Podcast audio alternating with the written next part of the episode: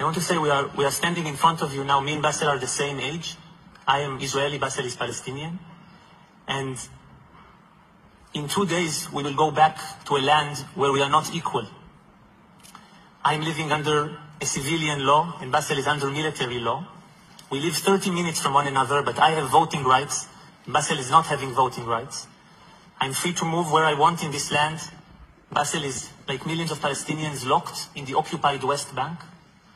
This situation of apartheid between us, this inequality, it has to end.